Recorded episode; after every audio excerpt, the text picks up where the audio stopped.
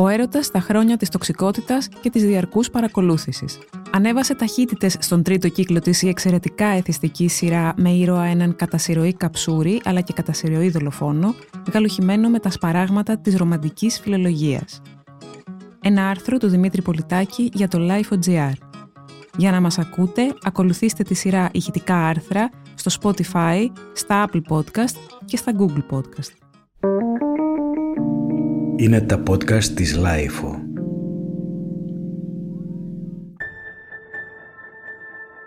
Well, hello there. Who are you? Everyone just calls me Beck. And there you were. Every account set to public. You want to be seen, heard, known. Of course, I obliged. I believe in love at first sight. But love is tricky. Is this Joseph? Θα πρέπει να έχει κανείς κάτι από την παθολογία του πρωταγωνιστή της για να μην νιώθει κατά τόπους μια μηχανία ή έναν αμοραλισμό, καθώς αφήνεται στην ένοχη απόλαυση που είναι η παρακολούθηση αυτής της σειράς, η οποία συμπλήρωσε τρεις κύκλους και τραβά ακάθεκτη το ματωμένο μονοπάτι της προς τον τέταρτο, όπως ανακοινώθηκε πρόσφατα από το Netflix. Βοηθάνε βέβαια το σαρδόνιο χιούμορ και ο δαιμόνιος αυτοσαρκασμός που αναδύονται από το υπογάστριο του γιου για να νιώθει λιγότερες ενοχές ο θεατής που κρέμεται από τα λόγια, δηλαδή τις σκέψεις του ήρωα, καθώς η αφήγηση και ο εσωτερικός του μονόλογος στον οποίο μόνο εμείς έχουμε πρόσβαση είναι από τα βασικά του της σειράς και τις αποτρόπες πράξεις του, καθώς αναζητά τη μία και μοναδική αγάπη. Ο τηλεοπτικός Dexter και ο λογοτεχνικός και κινηματογραφικός Tom Ripley είναι δύο από τις προσωπικότητες της μυθοπλασίας που έρχονται στο μυαλό παρακολουθώντας την αντίληψη, το modus operandi και τη βαριά παθολογία που σέρνει στο διάβα του ο Τζο Goldberg, ο πρωταγωνιστής του γιου, σε μια σειρά που βρήθη από αναφορές στην pop κουλτούρα αλλά και στα τοτέμ της λογοτεχνίας, όπως ο Φιτζέραλτ, ο Ντοστογεύσκη και ο Τσέχοφ, μέσα από το έργο των οποίων τροφοδοτείται ο ρομαντικός ιδεασμός του. Μονήρης και ιδιοσυγκρασιακός με τα χίπστερ, ο Τζο ήταν πάντα φανατικός βιβλιοφίλος, όπως τον γνωρίσαμε από τον πρώτο κύκλο της σειράς, όταν εργαζόταν σε vintage βιβλιοπωλείο του Brooklyn και τέτοιος παρέμεινε τόσο κατά τον δεύτερο κύκλο, μετά την απόδρασή του στο μισητό του Λος Άντζελες, όσο και στον τρίτο, που τον βρίσκει, παντρεμένο και με παιδί πλέον, σε ένα γκέτο υπερπρονομιούχων μεγαλοαστών, σε κλειστή κοινότητα στη Βόρεια Καλιφόρνια. Shiny, shiny. Shiny boots of leather,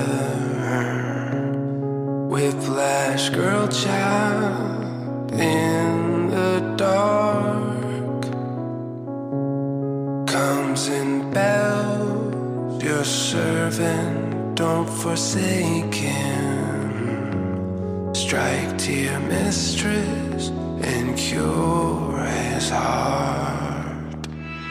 Τα βιβλία είναι αυτά που εμπνέουν τη διαδρομή του, το διαδίκτυο και τα social media είναι αναγκαία κακά, εξαιρετικά χρήσιμα όμως για να κατασκοπεύεις τις κινήσεις, τις αδυναμίες, τα σφάλματα και τα πάθη των ανθρώπων που σε ενδιαφέρουν.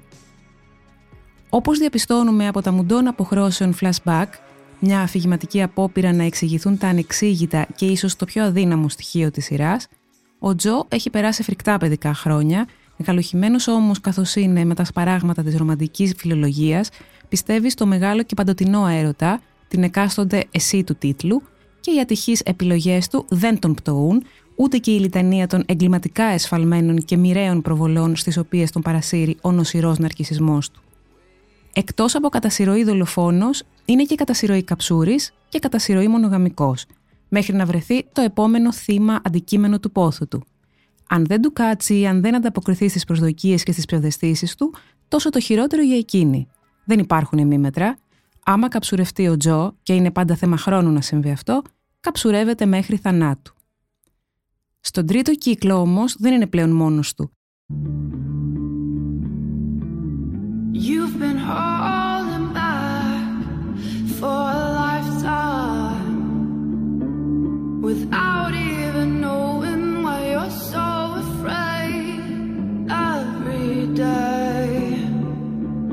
Έχει σύντροφο στη ζωή και στην παράνοια, τη Love. Πλάκα μου κάνεις, αναφώνησε από μέσα του την πρώτη φορά που άκουσε το όνομά της στην αρχή του δεύτερου κύκλου της σειράς, η οποία είναι πράγματι η αδελφή ψυχή του με όλα τα φρικτά πράγματα που αυτό συνεπάγεται. Είναι ο καθρέφτης αλλά και η νέμεσή του, η μόνη που μπορεί να δει και να κατανοήσει τις παθολογικές αιμονές και τα σκοτεινά βάθη της ψυχής του. Περισσότερο όμως από τους προηγούμενους δύο κύκλους και παρά τη μακάβρια ακολουθία ιδεχθών εγκλημάτων, ο τρίτος τοποθετείται πιο άνετα στο είδος της μαύρης κομμωδίας ή μιας σύγχρονης σάτυρας ηθών, ενώ το συζυγικό πλαίσιο σου προκαλεί την ιδέα ότι βλέπεις τις σκηνές από ένα γάμο του Μπέργκμαν, μεταλλαγμένο σε αιματοβαμένη σαπουνόπερα και σε σπουδή για την απιστία στην εποχή της τοξικότητας και της διαρκούς παρακολούθησης.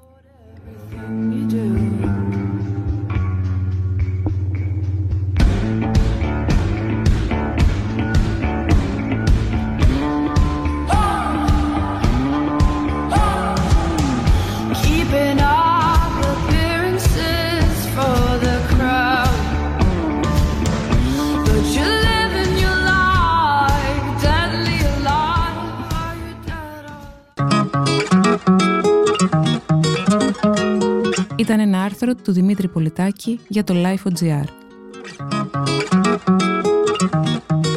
Τα podcast της LIFO ανανεώνονται καθημερινά και τα ακούτε μέσα από το Life.gr ή τις εφαρμογές της Apple, του Spotify ή της Google. Κάντε subscribe πατώντας πάνω στα αντίστοιχα εικονίδια για να μην χάνετε κανένα επεισόδιο. Ηχοληψία, επεξεργασία και επιμέλεια, φέδωνας χτενάς και μερόπικοκίνη. Ήταν μια παραγωγή της LIFO. Είναι τα podcast της LIFO.